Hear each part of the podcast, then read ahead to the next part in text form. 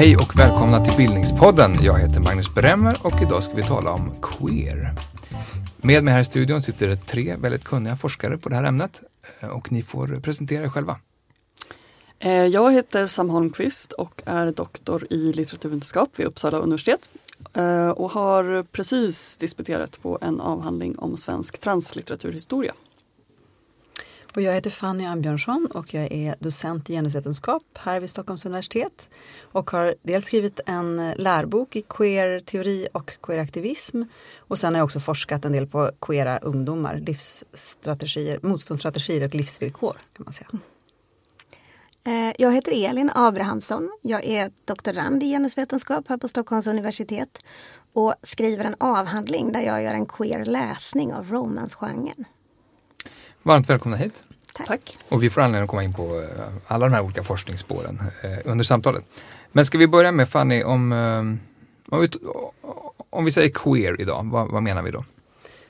Eh, ja, det är lite svårt att svara på faktiskt. Men om jag ska försöka vara kortfattad så kan man väl säga att det finns massa, det finns olika användningsområden. Dels så används queer relativt ofta som eh, en sorts identitetsbeskrivning eh, som det kanske inte var tänkt som från början, men en beskrivning av folk som inte är heterosexuella helt enkelt, eller mm. könsöverskridande.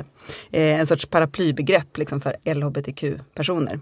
Eh, men sen kan det också användas eh, i form av en sorts kritisk blick på eh, det heteronormativa samhället eller det normativa samhället eh, mm. som en sorts perspektiv även som en allmän normkritik skulle jag säga. Men också så fungerar det som en sorts teoretiskt perspektiv inom akademin, eh, då under namnet queer-teori. Mm. Vi ska komma in på flera av de där sakerna. Eh, men om vi direkt bara, Sam, du nämnde eh, translitteratur, translitteraturhistoria mm. som ditt ämne. Trans är ju ett närliggande begrepp. Men vad, vad är skillnaden? Alltså på sätt och vis är det ett närliggande begrepp och på sätt och vis inte tänker jag. Alltså trans är ju, eller jag menar begreppet transperson som är det som man oftast använder, ett paraplybegrepp för personer som, som på ett eller annat sätt inte identifierar sig med de kön som de har blivit tilldelade vid, kön, vid födseln. Um, men sen pratar man också inom forskningen om transforskning i förhållande, transteori i förhållande till queerteori. Uh, och som jag använder det i alla fall så är det en slags uh, avsvalning och utveckling av queerteori uh, eh, som egentligen handlar om samma saker men, men som fokuserar eh, könsbinaritet, alltså föreställningen om att det finns liksom två väldigt stabila motsatta kön.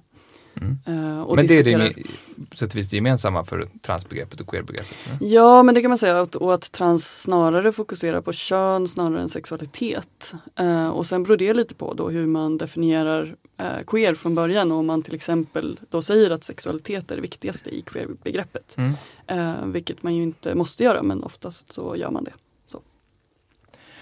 Fanny, du nämnde LHBTQ, kan du bara säga mm. kort vad det står för? Ja, jag kan komma ihåg. alltså det, det, är ju en sorts eh, akronym då för lesbisk, homosexuell, bisexuell, LHBT, trans mm. Eh, och queer. Eh, mm. Och sen kan man ha i också intersexuell och questioning och ja, det finns en väldig massa, en, en rad av olika typer av. Men mm. den, den, här typen av samlingsbegrepp eh, ersätter man ibland med queer. Eh, mm. Men ibland betraktar man queer som en egen identitet som inte är de här andra, nämligen någonting som är mer överskridande och inte låter sig fångas in på samma sätt som de här mm. eh, lesbisk eller bisexuell. Liksom. Men det används ibland som paraplybegreppet för alla de andra bokstäverna. Precis. Men ingår också ibland i Precis. Mm. Men där kan man väl också säga, alltså jag tänker att, det är så här, att där kan det finnas en viktig så här, skillnad att göra gentemot trans som ju inte, alltså queer är ändå att på något sätt så ingår det lite i det begreppet att det ska finnas ett, ett motstånd eller en kritik eller liksom ett så här, mm. ja, men icke-normativitet som vi pratar om. Eh, och i trans gör det ju inte nödvändigtvis det. Eh, alltså en transidentitet behöver ju inte alls vara liksom överskridande eller så här, eh, icke-normativ egentligen. Men finns det något mer aktivistiskt i själva ordet queer än i trans? Är trans mer beskrivande? Alltså, ja, från början är trans mer beskrivande. Uh, och i mycket högre grad också en identitet. Alltså om queer är en identitet som, som Fanny var inne på kan ju diskuteras men, men trans är ju en identitet. Mm. Uh, rakt av. Precis, man kan säga att queer-begreppet inrymmer någon form av kritisk udd som inte nödvändigtvis trans behöver göra. Ja. Uh. Mm. Vi ska plocka upp några av de här trådarna sen också. Eh, Elin, du Mm. har forskat som du beskrev om eh, romersk litteratur och intresserad av så, queer i populärkulturen kan man säga. Mm. Eh, nu har det förändrats, om du tittar tillbaka 10-15 år. Mm. Eh, har, har populärkulturen blivit mer queer? Ja, alltså det är väl det som är den stora frågan. Jag tror absolut att, nu har inte jag gjort någon heltäckande studie av det, men jag skulle väl absolut säga att det har förändrats på det sättet till del så att till exempel eh, berättelser om homosexualitet och i viss mån transpersoner och transteman har fått ett visst utrymme inom populärkulturen, även inom den mer breda mittfåran. Liksom. Eh, med ett visst utrymme menar jag ju ett villkorat utrymme. Det får ju inte i närheten så stor plats som heterosexuella berättelser, men ändå ett visst utrymme.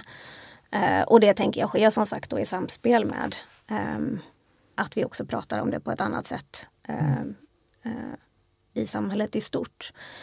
Men samtidigt så tänker jag, alltså när man använder queer-teori för att titta på populärkultur, eller just när man pratar om det queera i populärkultur, så syftar man ju kanske inte nödvändigtvis på just de här eh, LHBTQ-berättelserna. För där kan man ju fråga sig någonstans i sig då om det finns ett motstånd i queer-begreppet eller om tanken är att det på något sätt utmanar det normativa. Eh, de berättelser som är stort, eh, stort sett begripliga. Liksom. Ehm, så kan man ju också fråga sig om de har en plats i eh, i mainstream populärkulturen eller om de behöver normaliseras för att finnas där. Så därför så tycker jag kanske att det är mer intressant att liksom titta på det som inte sägs eller det som inte kan talas om högt när man tittar på populärkulturen. Och det som är förment eh, heterosexuella kärlekshistorier kanske kan rymma queera moment. Så att säga. Det kan de absolut. brukar Mm. man ju prata om queera läckage till exempel. Queera läckage, Mm. det tar vi som en liten cliffhanger, vi återkommer till det. Men jag har varit inne på norm, normkritik på olika sätt Mm. här nu, det är något som diskuteras mycket idag också. Vad, kan ni, Fanny, vill du förklara ungefär vad, vad man menar med normkritik? Ja, alltså lite kortfattat kan man väl säga att det har en, det normkritiska perspektiv eller pe, den normkritiska pedagogiken eller synsättet, för den används ju, används ju ofta som en form av pedagogik idag. Eh, springer ur inspiration i queer-teori väldigt mycket, alltså någon sorts kritisk blick på normalitet. Eh, och där man, där man både hämtar inspiration från queer-teori eh, men också ifrån feministisk pedagogik eh, som handlar om att eh, titta på hur, vem tar plats i rummet, får alla tala och sådana saker, inkludering på olika sätt. Så att man har utvecklat det queer-teoretiska till att inkludera även andra maktordningar som kan ha att göra med ålder eller ras eller klass eller eh, funktions, funktionalitet eller sådana saker. Mm. Eh, och så försöker man applicera det och gö- göra, eh, skapa lärande situationer som är så inkluderande för så många som möjligt helt enkelt. Så lite förtryckande för, eh, för de flesta helt enkelt. Mm. Och här har uppenbarligen queer-teori spelat en viktig roll då. Ja, här har queer-teori varit en stor inspirationskälla kan man Mm. säga. Heteronormativitet har ni också pratat om, det är ju en typ då av norm. Kan man säga. Men, men ehm, eh, någon som vill säga något mer om eh, vad, vad vi lägger i eh, ett ord som heteronormativitet? Hur, hur menar man att den liksom fungerar? Är det jag som ska... ja, alltså man brukar, väl, man brukar väl prata om heteronormativitet som att det, det ställs kanske i förstone i relation till heterosexualitet som att man fokuserar på snarare på eh, själva normsystemet än på sexualiteten i sig. Alltså man tittar på hur samhället, alltså de institutionerna i samhället, lagar, regler, förordningar men även människors attityder och relationer mellan människor. Hur, hur allt, alla de här sakerna, hur de tillsammans bidrar till att upprätthålla heterosexualiteten som något naturgivet, eh, eh, självklart, något som vi alla ska vilja inordna oss i. Och samtidigt då eh, per definition utdefinierar eller stigmatiserar eh, alla som faller utanför kan man säga. Mm. Ehm, så det bygger både på någon sorts fiktiv eller tänkt uppdelning mellan homo och hetero, alltså det som vi tänker oss är homo och det som vi tänker oss är hetero och sen bygger det på en hierarki mellan dem då, där det ena är bättre och det andra är sämre. Vi kan lista ut själva vad, vad som är bättre och sämre. Eh, men också indirekt bygger det på en uppdelning mellan man och kvinna eftersom om vi inte vet vem som är man och kvinna vet vi inte vem som vem man ska åtrå eller vilja leva med. Liksom. Eh, så därför blir könsöverskridandet också ett problem inom heteronormativiteten kan man säga. Mm. Just det, så, så- ja. Nej men jag tänker också då att, att ibland så använder man också ordet cisnormativitet som en liksom parallell till heteronormativitet. Som, Mm, just det, och cis-person och så. Alltså cis, cisperson är egentligen bara en eh, Ja men används som ett så motsatsord till transperson, alltså en person Okej, som mm. inte är trans. Eh, Men cis då, vad, förklara det. Ja men cis, cis är egentligen så latinet cis som betyder typ eh, på samma sida eller åt samma håll eller eh, Mm. ja, något sånt där. Mitt latin är inte så bra. Men, eh, men eh, att vara då, så här, att vara cisman är typ att ha liksom, tillskrivits manligt kön vid födseln, sen växt upp som pojke, identifierat sig som man, uppfattas som man, alltså hela tiden befinna sig inom liksom, den här tvåkönsnormen Mm. eh, på något sätt. Eh, och i begreppet heteronormativitet så ingår ju på sätt och vis kön eh, men med cisnormativitet brukar man liksom mer då fokusera på könet och inte så mycket på sexualiteten. Mm. ja. Så det är lite en så här, ja men också en, så här En transvinkel på det kan man Ja, en säga. transvinkel, precis. Just det, Eh, men i, i, i cis-person står mot transperson, finns, finns det andra tänkbara personer i den konstellationen? Alltså ja och nej kan man säga. Det, alltså man brukar prata om den just, alltså det som ett så motsatsförhållande men Mm. det är ju också problematiskt i sig och det har man ju också mycket så diskuterat inom eh, transforskningen just att så här, ja men okej då har vi skapat en ny binaritet här mellan cisperson och transperson. Mm. När i själva verket så finns det jättemånga människor som, som kanske så här, ja, men är lite mittemellan och Mm. liksom så här, vart, alltså, det är inte heller så himla vattentäta skott Mm. Mellan dem. Ehm, Och den, det, här, det är en diskussion som pågår inom eh, queerfridin, eller man ska säga, eller forskningen kring de här frågorna. Ja, absolut, i allra högsta grad skulle jag säga. Mm. Ehm, Ska vi säga något om hur gammalt queer-begreppet eh, är? Eh, Ja, alltså eh, queerbegreppet är ju ett begrepp som liksom många andra begrepp har plockats upp av en aktivistisk rörelse någon gång på slutet av 80, början av 90-talet kan man säga, 1990-talet. Eh, eh, f- helt enkelt för att markera någon sorts, ja, det, det var en, en variant av aktivism som eh, markerade ett brott mot tidigare aktivism. Eh, så har det beskrivits åtminstone, även om det alltid är mycket mer flytande än så. Mhm. Eh, där aktivismen kanske mer tydligt vänder sig aktivt mot normaliteten än tidigare, alltså inte så mycket eh, ber om tolerans och välvilja från majoritetssamhällets sida utan snarare eh, väljer att eh, skita i majoritetssamhället. En, en sorts slagord som man brukar tala om är “We're here, we're queer, get used to it”. Alltså det, är inte, det är inte vi som har problem, det är ni som har problem eh, om ni inte vänjer er vid att folk kan vara på lite olika sätt. Var det här liksom Ehm. ett, ett brott inom homorörelsen? Det här, det här har betraktats som en sorts brott inom homorörelsen. Man brukar prata om det som ett brott mot, mot gay, gayrörelsen och den lesbiska feminismen kan man säga. Men det är väl tveksamt egentligen om, alltså man kan säga att, att aktivismen ehm, 嗯。Delvis blev än, än mer konfrontativ till sin form brukar man tala om. Men också att den kanske, kanske möjligen blev mer inkluderande. Att den, att den fokuserade mindre på identiteter och mer på eh, en sorts brott mot normalitet. Eller vi, vi är kritiska till eller förhåller oss, rör oss utanför normaliteten. Alla vi som gör det, vi enas om att, att försöka bekämpa det här på olika sätt eller försöka skapa egna rum att finnas på.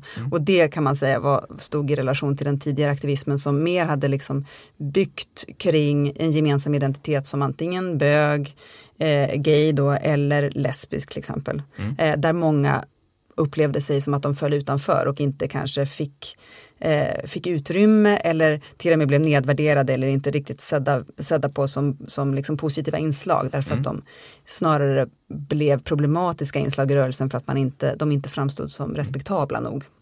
Men en del av den respektabiliteten handlar väl också ganska mycket om just så här könsöverskridandet på andra sätt än sexualiteten. Alltså jag tänker också att queer-begreppet mycket mer innefattar även transpersoner på ett sätt som ju homosexualitet inte alls gör. Precis, det kan man säga att, att det liksom även teoretiskt innefattar kan man säga könsöverskridande på ett sätt som homorörelsen, åtminstone delar av den eh, under den här perioden eh, vände sig emot för att man helt enkelt Mm. inte ville bli associerad med allt för feminina fjolliga män eller allt för butchiga manhaftiga kvinnor. Mm. Eh, man, på något sätt så förstör, man kände, det kändes som att de förstörde rörelsen genom att framstå som, som icke respektabla eller typiska eller ja, fel helt enkelt. Mm. Eh, Pride-rörelsen, eh, hur, hur ligger den i tiden? Från till queer? Pride-rörelsen? Ja, alltså Pride-rörelsen mm, växer ju fram egentligen i samklang med queer-rörelsen, vilket mm, på sätt och vis är intressant därför att Pride-rörelsen som vi känner till den i Sverige idag är ju väldigt mycket av en liksom klassisk homorörelse kan man säga. Mm. Alltså, vi är ute och, och visar upp oss och eh, får folkets godkännande och erkännande och det är mer av folkfest och allmän liksom, fest att hylla kärleken och mm. väldigt mycket kan man säga inriktat på kommers på många sätt och så. Så att det är ju många inom queer-rörelsen som är väldigt kritiska till Pride kan man säga och som skapar alternativa festivaler och så.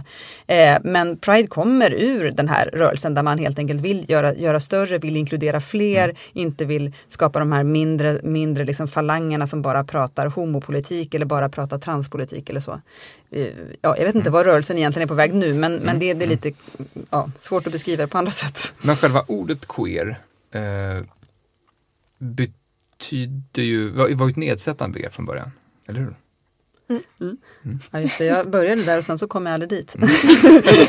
det, var, det var ju så att man återtog någonting helt enkelt mm. som hade varit ett nedsättande, en nedsättande beteckning på människor som betraktades som konstiga, udda, äckliga, avvikande. Där gjorde um, du ehm. några översättningar kan man säga av ordet queer. Ja, ja. precis. Där var översättningarna av queer. Och eh, i Sverige så har vi ju inte alls den laddningen kring queer-begreppet. Det är inte så att det bränner på kroppen på samma sätt som det kan göra i engelsktalande länder. Det här mm. med att kalla sig queer blir ju kanske i Sverige nästan något lite hippt och coolt. Inte mm. nödvändigtvis alltid men det finns inte den skamliga laddningen helt enkelt till den avvikande sexuella perversa typen som, som det gör i engelsktalande länder. Mm. Men där plockade man upp det helt enkelt för att just eh, signalera den där typen av skit du i mig, eh, jag skiter fullständigt i vad du sysslar med i mm. sängen. Liksom.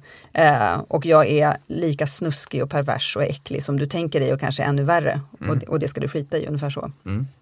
Så det finns ett, det, det fanns ett värde i att, i att ta en nedsättande term och, och omvända den. Ja, till skillnad från till exempel gay is good som var liksom ett, eh, snarare någon sorts slagord på, på, alltså i, under, i homorörelsen. Eh, den tidigare homorörelsen, vilket inte riktigt är sant för det fanns en väldig massa olika former av skamstrategier även i liksom den tidigare homorörelsen. Mm. Men man brukar prata om det som det var ett sätt att eh, ytterligare signalera liksom, en normkritik mm. eh, helt enkelt. Alltså att vi vill inte vara med i, i det här samhällsbygget om samhället är helt och hållet på era premisser. Mm. Mm. Men hur, hur, mycket av det här har vi sett tidigare i, i historien? Eh, av det, det som liksom nu får, fick ett namn, queer? Mm. Ehm, jag tänker att om man tittar i populärkulturen till exempel eh, så kan man ju se ehm, en slags alltså queer-estetisk eh, form av motstånd sedan långt tidigare. Eh, camp är ju ett sånt namn som har använts till exempel. Mm, kan du inte förklara det? Eh, jo, eh, det kan jag göra. Det är något sånär kanske. Eh, alltså det är ju en form, av, en form av estetik skulle man kunna säga. Ehm, som ofta kopplas ihop med manlig homosexuell kultur. Eh, traditionellt, eh, ofta med figurer som fjollen till exempel. Ehm, och som handlar om en form av överdrift skulle man kunna säga. Alltså där man liksom överdriver vissa maner, eh, där man överdriver eh, vad ska man säga? Alltså där man jobbar väldigt mycket med överflöd och överdrifter. Och i det också bryter mot olika typer av normer kring respekt respektabilitet såsom mm. god och dålig smak till exempel. Eh, så rent estetiskt ligger det ju ganska nära kitsch. Men att det handlar om just någon form av uppvärderande av det fallna eller det som liksom eh, som man kastat på kulturens smutshög mm. som det ofta brukar sägas till exempel.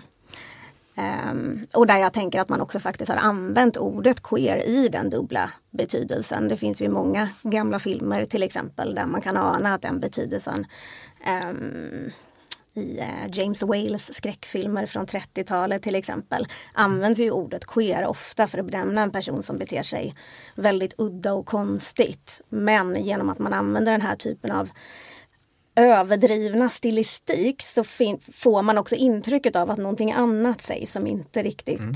är det som uttalas. Och där man kanske pekar då mot till exempel en överskridande form av sexuellt beteende. Mm.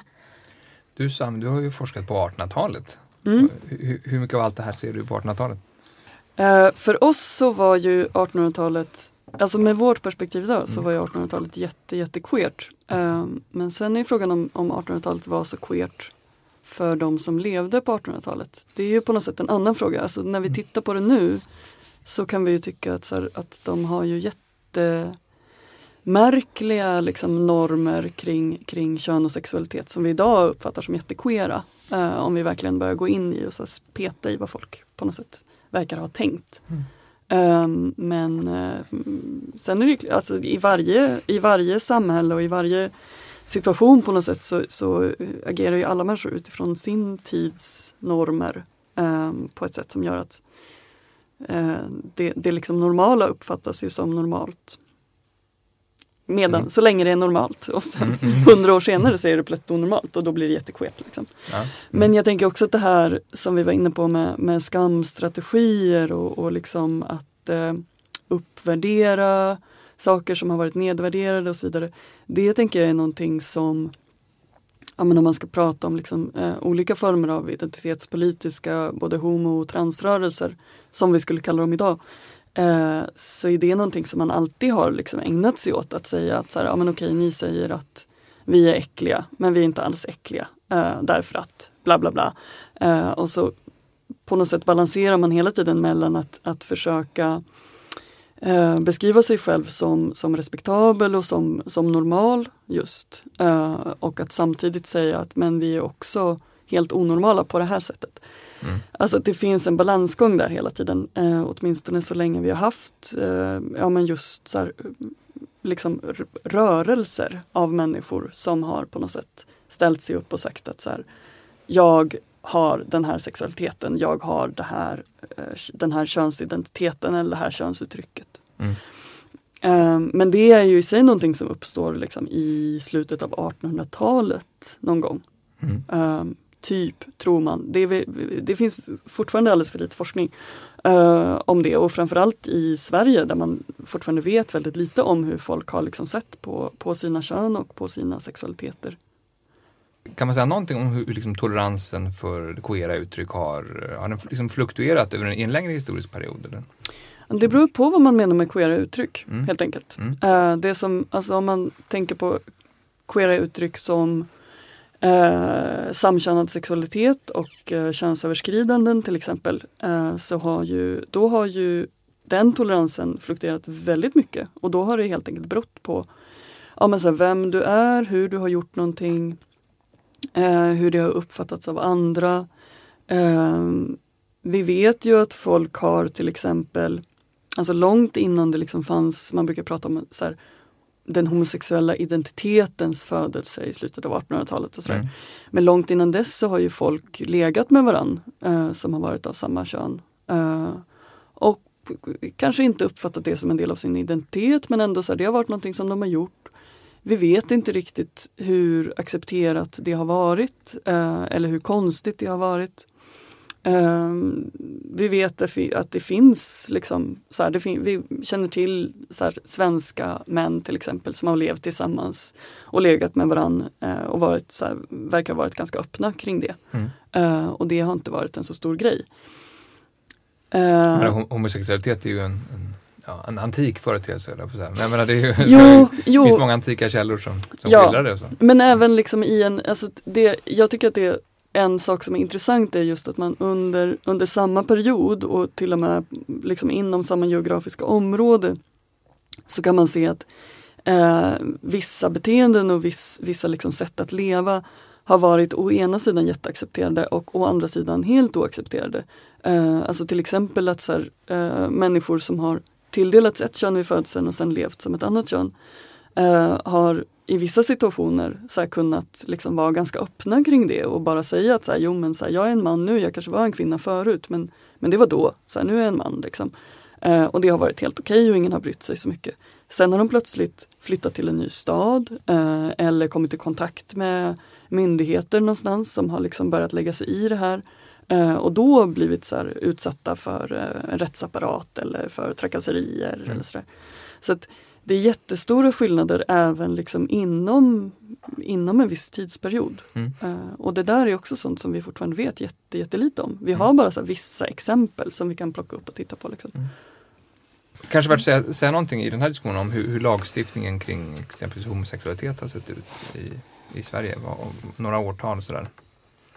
Titta alla på mig. Hör du? Ja. jo, ehm, ja men alltså sexuellt umgänge mellan personer av, av eh, samma kön var ju straffbelagt fram till 1944 i Sverige. Mm. Eh, och efter det så var det sjukdomsförklarat eller betraktat som en, en psykisk störning. Och då var det också så att, att eh, eh lovligheten var 18 för människor som hade sex med folk av samma kön och 15 för heterosexuell Mm. Heterosexuellt eh, umgänge, eller man ska säga, könsumgänge. Och det här var Ehm, fram till 70-talet? och det här var fram till 1979. 79? Eh, ja. Och då eh, så försvann den här sjukdomsstämpeln genom, att, genom aktivism helt enkelt. Genom att ett gäng med människor eh, eh, satte sig på Socialstyrelsens trappa och liksom demonstrerade. Eh, helt enkelt ringde, ring, ringde in sig sjuka. Ville Mm. sjukskriva sig för den här psykiska störningen helt enkelt. Mm. Och då skulle ju systemet helt ha havererat. Liksom. Mm. Eh, Så då ändrade man på den lagen. Men sen är det ju en hel del lagförändringar under ganska kort tid här som har kommit slag i slag. Liksom från 95 med, med partnerskapslagen, alltså man får registrera partnerskap. Mm. Ehm, eh, diskrimineringslagstiftning som startar någonstans, jag tror att det är 87 eller något sorts, som den första kommer i relation till homosexuella men även där transpersoner inkluderas ganska sent då. Ehm, men trots allt 2009 tror jag att det är. Eh, I, i eh, diskrimineringslagstiftningen. Insemination och adoptionslagarna som kommer liksom i början av 2000-talet och så sen äktenskapslagstiftningen 2009. Och eh, den sista stora förändringen kanske här lag, lagstiftningsmässigt är ju rätten att slippa bli tvångssteriliserad för Mm. transpersoner eller folk som vill göra könsbekräftande kirurgi Mm. som kom 2013. Det är ju en eh, ganska trög process, minst sagt. Ja, det är en ganska trög process men de senaste 10-15 åren har det ju hänt ganska mycket kan man säga. Mm. Eh, lagstiftningsmässigt. Mm. Eh, som vi inte får tänka bort. Ibland så, blir man, så har man den här kritiska blicken på tillvaron och tycker att allt går för långsamt. Men, men det har gans, gått ganska fort på slutet. När det väl började röra Ja. på sig. Så. Men hela queerrörelsen föds väl ur en liksom, frustration över att saker och ting går långsamt också väl? Ja, hela queerrörelsen föds ju, den, den delen av queerrörelsen som vi brukar åsyfta, den föds ju egentligen i, i, i reaktion mot hur eh, människor behandlades under aids-epidemin helt enkelt. Mm. Alltså att folk dog i horder och ingen brydde sig utan snarare skyllde på att det var bögarnas fel. Liksom. Det var de som spridde den här Mm. farsoten och de fick skylla sig själva för de hade sex med varandra. Eh, så det är någon sorts ilska som kommer ur, ur det här och att eh, man helt enkelt, ja, det här med att man inte begravs och man inte blir sörjd och man inte, ja så. Mm. Så det är klart att allting har ju kommit, i, alltså det står i relation till aktivister som har drivit på frågorna väldigt hårt. Mm. Och ett samhälle, tänker jag mig, som också successivt eh, allt mindre förstår hur man ska kunna motivera de här skillnaderna. Alltså det, det, är, det är spännande att se hur pass snabbt det har gått, alltså attitydförändringen, hur snabbt det har gått från att ehm, eh, någonstans i början av 2000-talet förefalla fullständigt o, eller rimligt att argumentera för att homosexuella inte kan vara föräldrar. Alltså att det förstår ju alla att det är synd om barnen om homosexuella ska bli föräldrar i relation till adoptionsdebatten. Till att idag inte vara ett legitimt argument riktigt längre så. Eh, och så var det ju även för många homosexuella som levde då. Alltså att, att man själv kunde resonera så att man kanske ändå inte skulle ha barn av just den här anledningen att det kan ju tänkas bli synd om barnen. Liksom. Medan i dagsläget så, är det ju, så, så befinner vi oss någon helt annanstans Mm. argumentationsmässigt och, och liksom lagstiftningsmässigt. Så att på så sätt så har ju både attityder och lagstiftning verkligen förändrats rätt fort på senare tid kring de här sakerna. Men, Nej men apropå lagstiftningen så tänker jag att, eh, alltså att även om vi har haft ja men sen 44 att då togs liksom förbudet mot homosexualitet bort kan man säga på något sätt. Eh, men det är ju också en sak vad som är på något sätt olagligt och vad som bestraffas och det har ju inte alls riktigt följt samma eh, samma utveckling hela tiden. Alltså jag tänker att det var väl först så på 1940-talet som, som det var en mass, plötsligt en massa lesbiska som arresterades för sin lesbiskhet och innan dess så, Så var, var det helt okej, eller så, så, var det inte, så fanns det inte särskilt många fall. Nej. Nej, precis. eh, och samma så, så är det ju alltså kring eh, förra sekelskiftet, alltså sekelskiftet 1800-1900 som, som eh, personer börjar bestraffas för Alltså antingen manlig homosexualitet eller transfemininitet. Och ofta då som ett slags ihopblandning av de två. Mm. Eh, men som också ofta, alltså väldigt sällan egentligen, bestraffas för homosexualitet. Alltså de åtalas inte för eh, liksom brott mot sedelagen som är det egentliga brottet utan de åtalas of mycket oftare för lösdriveri eh, eller för prostitution.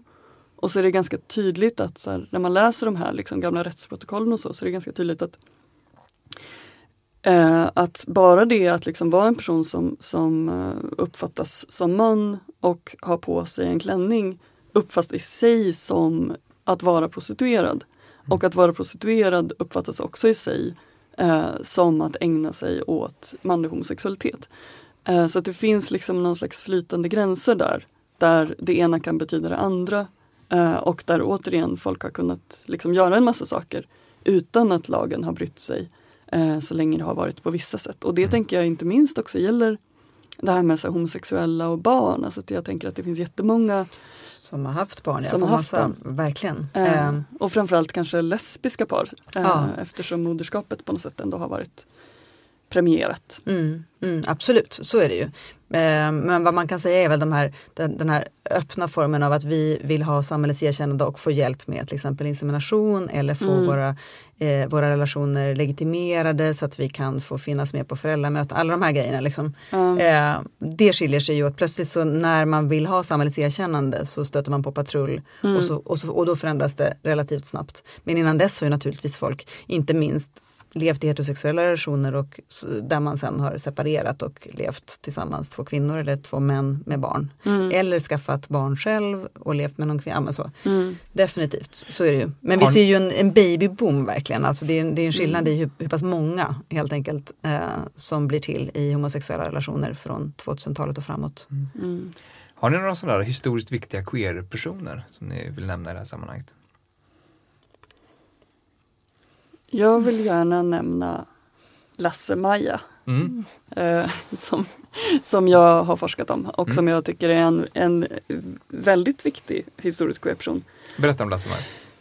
Lasse-Maja var en svensk stortjuv och har blivit känd som en sten, svensk stortjuv. Alltså blev så jätte, jättekändis på sin tid. Eh, han levde 1785 till 1845, skrev en självbiografi 1833 som blev en så storsäljare och gavs ut i jätte, jättemånga upplagor och olika versioner. Eh, och sägs sådär ha varit liksom den mest, sven- eh, mest lästa svenska boken efter Bibeln. Typ. Mhm. Och ingen vet såklart om det var helt sant men, men i alla fall en väldigt, väldigt läst bok. Eh, och som har fortsatt. Läsförståelsen hade börjat öka? Precis, läsförståelsen var ganska god alltså från tidigt 1800-tal eh, bland liksom svensk allmoge. Ehm, och den här är också skriven i en sån väldigt folklig tradition av så här, den är väldigt lustig, den är skriven som en, så här, en, en rad med liksom roliga anekdoter om Mm. hur Lasse-Maja lurar överheten på olika sätt eh, och också då har sex med folk till höger och vänster, eh, lever i långa kärleksrelationer med både män och kvinnor. Ibland som man och ibland som kvinna. Och det är väl lite så här, det som jag tycker kanske är intressantast i det här. Eh, att ofta under 1900-talet så börjar man ofta prata om, om Lasse-Maja som, som en man som eh, möjligen då eh, var transvestit brukar man säga ibland. Eh, men när Lasse-Maja själv då berättar om sitt liv på 1800-talet så berättar den snarare om ett liv som omväxlande man och som kvinna. Och där hen ibland lever som man och ibland som kvinna. Och det är liksom inget verkar vara mer viktigt än det andra. Vilka typer av reaktioner blev det på Lasse-Maja som person? Och och alltså, så? framförallt så var ju Lasse-Maja oerhört populär. Alltså så här, populär på ett sätt som är svårförståeligt. Liksom. Eh, Lasse-Maja blev ju sen så här, fängslad och satt, eh, satt på fästning liksom, i 20 år. Eh, och då anordnades det liksom på ångbåtsresor till den här fästningen med Lasse-Maja som dragplåster för att man kunde då åka dit. Och fängelserna var vid den här tiden ganska öppna så då kunde man så komma och så fick man, om man kastade lite mynt så till Lasse-Maja så berättade han olika historier om sitt liv. Så, här. Ehm, och även efter, för sen frigavs han eh, efter att ha gett ut den här självbiografin.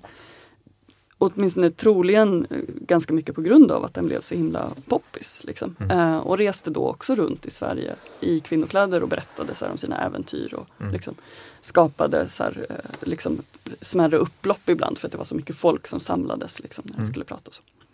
Eh, så det har ju varit en, en så här, på ett sätt en doldis och på ett sätt en kändis därför att det har varit en jättekänd person eh, som också har liksom så blivit tv-serie och film på 1900-talet. Eh, men som successivt eh, från liksom, ja, men tidigt 1800-tal och framåt har blivit mer och mer heterosexualiserad i Mm. liksom, den allmänna uppfattningen om Lasse Maja. Vad tror ni att det där eh, beror på? Att en företeelse som Lasse-Maja kan vara så enormt populär så pass tidigt ändå i historien och, och, och senare blir mycket mer problematisk och heterosexualiserad och allt sånt där.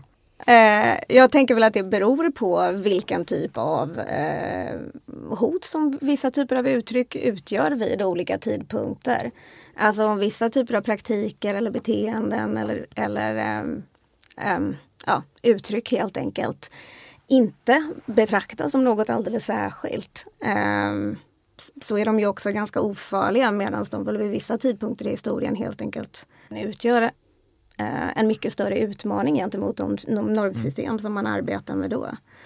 Ehm, så jag arbetar i min forskning till exempel så arbetar jag med onani och tittar kulturhistoriskt på det. Mm.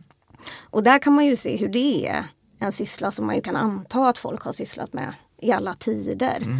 Men hur det i tidigt 1700-tal till exempel plötsligt exploderar som någon form av faslig synd som kan leda till död och förfall och moralisk upplösning på en massa olika sätt. Um, och då har ju till exempel um, ja, kulturhistoriker resonerat som att det också har att göra med den privata läsningen som uppkommer vid den tiden, alltså privata rum, um, en marknad och en modernitet som som liksom värdesätter individualitet och längtan efter mer eller strävan efter mer och som också möjliggör och är beroende av privata rum. Men där onanin då kan man ju säga blir någon slags överdrift av det eller någon slags rädsla för hur man ska gå loss lite för mycket i de här nya begären eller i de privata rummen. Så då utbryter liksom. moralpaniken. Så att säga. Precis. Mm. Mm. Lasse-Maja är också ett väldigt bra exempel just på så här, hur det som Elin säger, så att, att normsystemen förändras och hur det gör att, att någonting som egentligen är samma sak eh, plötsligt uppfattas på ett annat sätt. Eh, därför att eh, när den här Lasse-Majas självbiografi kom så var liksom det som var omoraliskt i den, det var framför allt så här att hen var tjuv. Liksom. Eh, Mm. Också yrkeskriminell, liksom, Mm. som vi skulle kalla det. Eh, men däremot det här med, med sexet, liksom, det var inte så, det var man inte så, alltså det var mer lite kul. Liksom. Eh, vilket också handlar om att Lasse-Maja är väldigt noga med att säga att så här, ja men jag kanske lever med den här mannen liksom, i två år. Eh, men vi, har, vi ligger aldrig med varandra. Liksom. Mm. Utan så här, han pussade på mig och så här, jag satt i hans knä. Och så, det är väldigt, men det är ändå så här, bara, fast jag, vi kunde ju inte ligga med. Alltså det, Mm. det beskrivs ju som en omöjlighet. Mm. Eh, att så jag var ju omöjlig att ligga med eh, Mm. på något sätt. Ehm, därför att man inte riktigt kan föreställa sig på något sätt att, så att Mm. två män ligger med varandra. Mm. Eh, men då på 1900-talet när man pratar om Lasse-Maja så blir det plötsligt jätteviktigt för folk som pratar om Lasse-Maja att säga antingen så att Lasse-Maja var pervers och därför så en omoralisk person. Eh, eller att säga att Lasse-Maja var inte alls pervers. Mm. Eh, utan det var bara så här att han gillade att liksom så här, laga mat till exempel. Mm. Men där stannar så här, de perversa dragen. Typ. Mm. Så där är något som förändras. Men jag, ja, precis. Och jag, men jag tänker också att det där är ju ehm, Alltså när man tittar på, ehm, när man gör textanalys till exempel och sånt som jag håller på med så pratar man ju ofta om queera läsningar. Eh, och queera läsningar bygger ju egentligen på det sättet. Eh, alltså helt enkelt att eh, betydelse framkommer beroende på hur man tittar på saker. Eh, så om jag tittar på en text med ett heteronormativt förståelsemönster så är det förmodligen också en heteronormativ text jag kommer se. Då kommer jag kanske inte se att Lasse-Maja, alltså vem Lasse-Maja sitter i knät på eller vad det skulle kunna erbjuda eller men, skulle kunna innebära. Medans om man tittar på det med en queer ingång eller en queer blick så kan man plötsligt se andra betydelser i det. Men upp, uppenbarligen kan, kan en, en företeelse vara liksom mer queer tidigare i historien och sen eh, vad, så här, vad vill du om queert läckage? Vad, vad har du för exempel? Eh, eller vad har du för, vad vill du ge för, eh, kan du ge något exempel på det? Jo men precis, men alltså den här idén då om queera läckage, Mm. eh, den kommer ju från den tanken att, att ehm, vad ska man säga, att, att kulturer försöker göra sig själva så, så sammanslutna eh, som möjligt och framstå som så givna och självklara som möjligt. Och att man därmed alltid behöver trycka undan saker eller begrava saker som inte passar in. Men att det också hela tiden uppstår sprickor i kulturen där det här queera läcker in mm. eh, och sipprar igenom. Och på samma sätt så gör det ju det i texter. Så en heteronormativ kultur producerar förstås i hög grad heteronormativa texter. Men eftersom kulturen läcker så läcker också kulturens texter. Mm. Hur, hur kan sånt läckage se ut? Ja, men det kan ju se ut till exempel Twilight är ett av mina material mm. som ju ofta betraktas som en sån väldigt heteronormativ berättelse. Eh, som ju är en kärlekshistoria mellan, eh, mellan tonårsflickan Bella och eh, vampyren Edward. Eh, och där finns det till exempel en enorm eh, mängd fanfiction, alltså fans som sitter och läser de här berättelserna mm. och gör queera läsningar av dem. Där, och skriver eh, egna berättelser? Och skriver det egna mm. berättelser, ja precis. Eh, och då skriver jättemånga fans noveller om eh, Edward och hans rival Jacob. Eh, som båda då tävlar om Bellas gunst egentligen. Mm. Men där man läser den här rivalitetsrelationen eller deras enorma intresse då får man ju säga för varandra, mm. Edward och Jacob. Som att det också finns en erotisk laddning i det. Mm.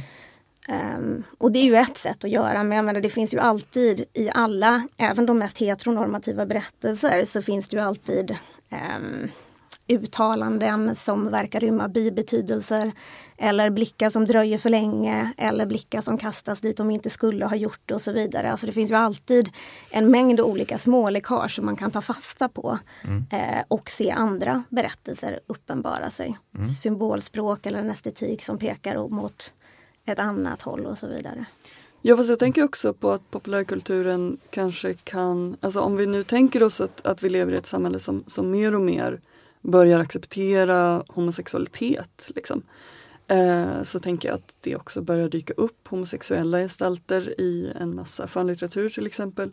Eh, men som kanske då inte alltid är så queera. Mm. Mm. Är det så att eh, det idag snarare kan vara ett omvänt problem att skildringar av eh, homosexuella i populärkulturen blir eh, normativa på ett annat sätt? jag tänker att inom, inom romansgenren till exempel som ju ofta anklagas för att vara en så oerhört heteronormativ genre eller som ju betraktas som någon slags heteronormativitetens högborg ofta. Så har det ju ändå uppstått en ganska stor variation eh, där också. Eh, nu i Sverige till exempel så har ju Harlekin börjat eh, ge ut romantik på svenska som originalspråk. Där den första romanen som de gav ut då var en kärleksberättelse mellan två kvinnor. Eh, och i ett amerikanskt sammanhang till exempel så finns det ju en rad, eh, en rad förlag som arbetar med just vad de kallar för queer romance. Men där det ofta då handlar om samkönad kärlek som of också ofta är uppbyggd eh, väldigt mycket i enlighet eh, eller enligt samma struktur som en mer heteronormativ romance är. Så den enda skillnaden egentligen är att man använder ett samkönat par för att, eh, för att berätta precis samma kärlekshistoria. Mm. Och det är ju för sig intressant, tänker jag. Mm. Uh, I sig. Och det jag tänker att det, är jätte, att det ändå är ganska spännande om man tänker på just Harlequin-romaner. Mm. Som ju ändå ja, men ofta så riktar sig till kvinnor kanske och liksom en, så här, innehåll, också innehåller så här, uh, ganska mycket sex och sexscener. Att det, ändå, det händer ju ändå någonting där om det är mm. två kvinnor som har sex istället. Men jag måste också bara få säga om den Harlequin-romanen mm. att uh, den ju också är lustig, på något, eller lustig, men att det är också intressant med den att den här lesbiska kärlekshistorien uh, inleds ju också med att en av de här uh, liksom kvinnorna då lever som man. Men väldigt tydligt då så här, ja men de känner liksom genast igen varandra och den andra kvinnan förstår genast att det här är egentligen en kvinna. men och hon lever väldigt mycket upp till just den här kulturella stereotypen som jag var inne lite på tidigare. Eh, apropå huvudpersonen i Drottningens juvelsmycke. Mm. Eh, där det också är just så här, ja men det är en, en cis-kvinna som identifierar sig som kvinna, uppfattas som kvinna, liksom på alla sätt är en kvinna. Men som på grund av liksom någon yttre omständighet då eh, tillfälligtvis, eller i det här fallet i några år, har klätt sig som man. Mm. Eh, och så blir det som att i den här romanen så är det som att den, den lesbiska kärlekshistorien är liksom för bägge de här parterna väldigt så här, identitetsformande och beskrivs som en, en form av liksom, utvecklingsprocess. Som för den ena då också handlar om att, att hon liksom ska gå tillbaka till att leva som kvinna. Mm. Och därmed så här, finna sig själv eh, mm. som lesbisk istället för som man. Mm. Precis. Alltså hon, hon har ju iklätt sig manskläder för att ge sig själv större rörelsefrihet i världen helt enkelt som hon inte har som kvinna. Mm. Och ordningen återställs också när hon kan eh, återgå till sin kvinnoroll i den här lesbiska eh, lesbiska parsamheten. Mm. Men menar den... du Sam att det här är, det här är ett exempel på heteronormativitet? Ja, att, att dels... man fortfarande inte kan släppa de här könskategorierna? Precis, dels menar jag att det är ett exempel på heteronormativitet men sen är det också ett exempel på en kulturell stereotyp som har varit liksom jättepoppis sen åtminstone sent 1700-tal och troligen tror jag tidigare. Eh, som är just den här, så här alltså cis-kvinnan i manskläder mm. som också uppfattas som lite överskridande. Alltså framförallt nu liksom sent 1900-tal och framåt att man uppfattar det som det är någon som är så lite queer men inte så mycket. Och precis lagom lite för att man fortfarande den, ska, den går att inlämna i den här heteronormen eh, eller i normativiteten på olika sätt. Men uppfattas då ändå som lite överskridande, lite rebellisk eh, och därmed också någon slags frihetssymbol. Mm. Precis. Och det, ja. Jo, men jag tänker att det återknyter ju lite till alltså det här som jag var inne på i början helt enkelt. Alltså, är det möjligt att använda, möjligt är det förstås, men är det önskvärt att använda eh, begreppet queer för att tala om den typen av företeelser som vi kan se i i, eller som kan uttalas öppet i populärkulturen överhuvudtaget. De kan ju vara nog så utmanande och nog så viktiga men är de queera när de kan benämnas och talas om på det sättet? Mm. Eller har de, behöver de förlora något av sin kritiska udd för att överhuvudtaget få befinna sig i det forumet? Liksom?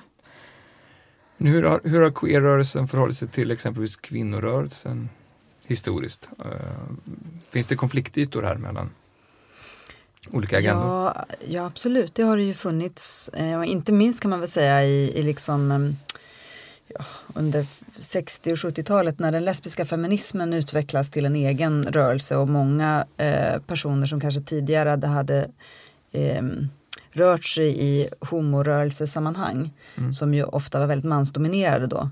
Eh, när de gick över till de lesbiska feministerna, det, fann, det fanns en liksom, kollision kan man säga, eller möjliga konflikter däremellan. Eh, där de lesbiska feministerna började eh, helt enkelt eh, organisera sig separat för att de identifierade sig som kvinnor och det lesbiska var, eh, var ett kvinnligt projekt helt enkelt och inte nödvändigtvis ett homoprojekt.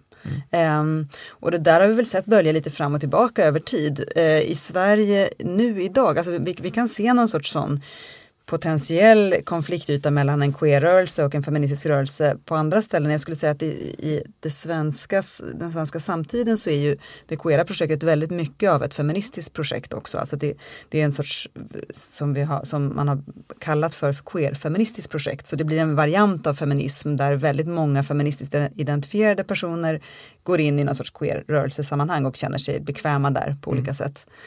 Um, så att, så att vi kan inte riktigt se samma typ av kollision mellan feminism och queer, åtminstone inte i Sverige, som man gjorde kanske för 30 år sedan eller så. Mm. Vilka, vilka är sen de, de viktigaste tänkarna inom queer-teorin? Går det att göra någon katalog? Ja, det finns det väl en, en rad människor som brukar betraktas. Jeffrey Weeks till exempel som har skrivit om heterosexualitet eh, i tidigt skede, där i början av 90-talet, eh, tillsammans med Foucault naturligtvis, Michel Foucault, mm. eh, som ju liksom någon sorts grundtänkare i de här sammanhangen, eh, som ju eh, inte bara har skrivit om sexualitetens historia eller det som Sam tidigare pratade om, alltså när blir sexualiteten en form av identitet, eh, utan också har teoretiserat kring makt och, de, och den maktbegreppet, de poststrukturalistiska tänkarna med delvis Foucault då, eh, som tänker på makt på ett delvis annat sätt som en form av produktiv kraft som inte handlar bara om, om liksom makt kontra underordnade människor eller överhet kontra un, eh, ja, förtryckta mm. människor utan snarare att makt finns överallt. Eh, eh den typen av tänkande eh, liksom är i grunden för queer-teorin. Eh, och sen kommer också då kanske den teoretiker som har blivit allra mest känd eh, som, som queer-teoretisk förespråkare är ju Judith Butler. Mm. Eh, som skriver om, eh, som har blivit känd för egentligen kan man väl säga den heterosexuella matrisen, alltså att koppla kön till sexualitet, alltså visa på hur könsgörandet hela tiden sker inom ramarna för en, en heterosexuell ordning. Alltså att vi, kan inte, vi gör oss inte begripliga som män och kvinnor, vi finns inte som män och kvinnor utanför ett heterosexuellt ramverk. Um, Eh, så att kopplingen mellan genus och sexualitet gör hon väldigt tydlig. Judith Butler är verkligen en akademisk superstjärna på sätt och vis. Eh, och vilket, vilken betydelse har hon haft för spridningen av, av queer-begreppet tror ni? Um, ja, queer-begreppet är egentligen inte Judith Butler särskilt känd för kan man mm. säga. Det är inte där hon, hon liksom mm, Alltså det, det, det kom att kallas för queer-teori eh, det som Judith Butler delvis står för. Eh, och i början talade man om det som olika kritiska perspektiv på sexualitet eller queer-teorier. Mm. Och numera så pratar man liksom mer och mer slarvigt om det som att det skulle vara en enhetlig teori men mm. det, det, har det aldrig riktigt varit utan det är egentligen olika typer av kritiska perspektiv på sexualitet som vill visa på det konstruerade helt enkelt, alltså på, det, på, på hur sexualitet snarare görs och bestäms i ett väldigt specifikt sammanhang. Så att vi egentligen inte skulle kunna säga ens vad det är. Liksom.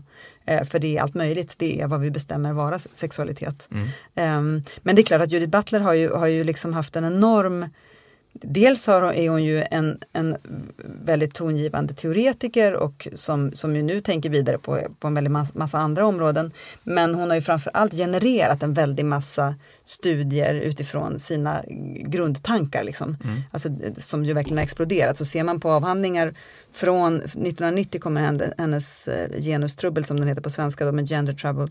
Um, och från mitten av 90-talet och framåt så är ju i stort sett alla avhandlingar med genusfokus förhåller sig till henne på ett eller annat sätt. Mm. Eh, kan man säga. Eh, det blir nästan obligatoriskt att, att liksom vara inläst på henne om, man, ska, mm. om man är genusvetare idag. Mm. Hur, hur liksom etablerad är queer-teorin då i den där bestämda bemärkelsen idag? Är det rent av att det har tappat sin, eh, sin udd? Alltså har, har eh, konjunkturen stått högre tidigare? Men på sätt och vis tänker jag, men samtidigt så tänker jag också att det här Ja men som du nämnde om att, om att man på liksom konferenser sällan har så här queer-block och sådär nu för tiden. Uh, så tänker jag att det också handlar om att man har liksom införlivat queerteori väldigt mycket i en massa andra saker. Alltså att jag brukar inte kalla mig själv för så queer-forskare. Uh, trots att det liksom ligger i bakgrunden av min forskning jättemycket. Uh, och så tänker jag att det är för många.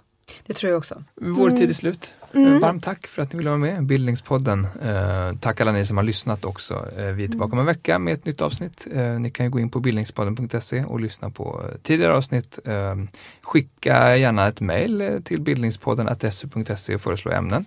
Eh, eller skriv bara nyhetsbrev i ämnesraden så får ni vårt nyhetsbrev med info om gäster och våra avsnitt. Tack och hej! Du har lyssnat på Bildningspodden, en podcast från humanistiska fakulteten vid Stockholms universitet. Producerad av Magnus Bremmer och Claes Ekman. Podden spelas in på Språkstudion och tekniker är Henrik Nordgren.